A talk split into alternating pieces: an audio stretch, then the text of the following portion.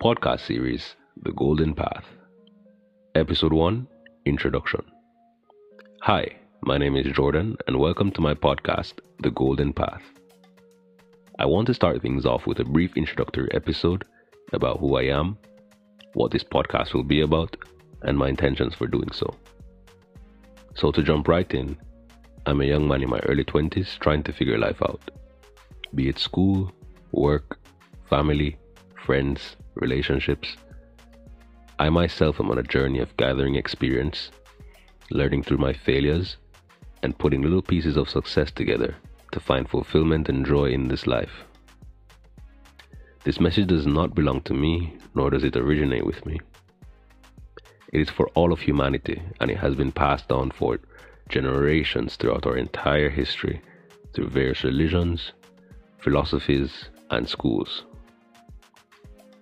My only part is sharing with you with as much integrity for the full essence of the message, and hope that you will do the same for others. This is not meant to be a podcast about attaining spiritual enlightenment or a motivational podcast about achieving material success. This podcast is simply about reclaiming the individual sovereignty and free will, and learning the way to govern oneself in accordance with the universal law, also known as the Golden Rule. I know, I know. This is not religious, I promise. Though I do hope this message is reached by those who are religious, non religious, spiritualists, and materialists.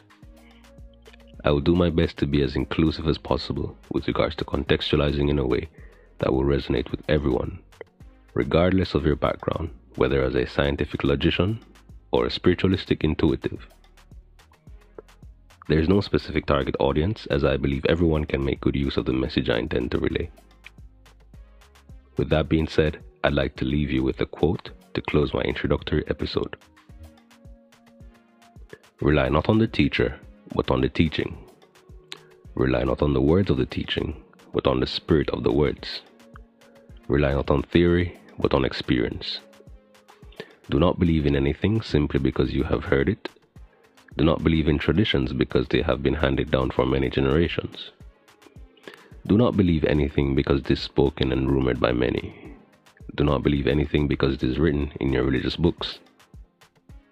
Do not believe anything merely on the authority of your teachers and elders. But after observation and analysis, when you find that anything agrees with reason and is conducive to the good and the benefit of one and all, then accept it and live up to it. Gautama Buddha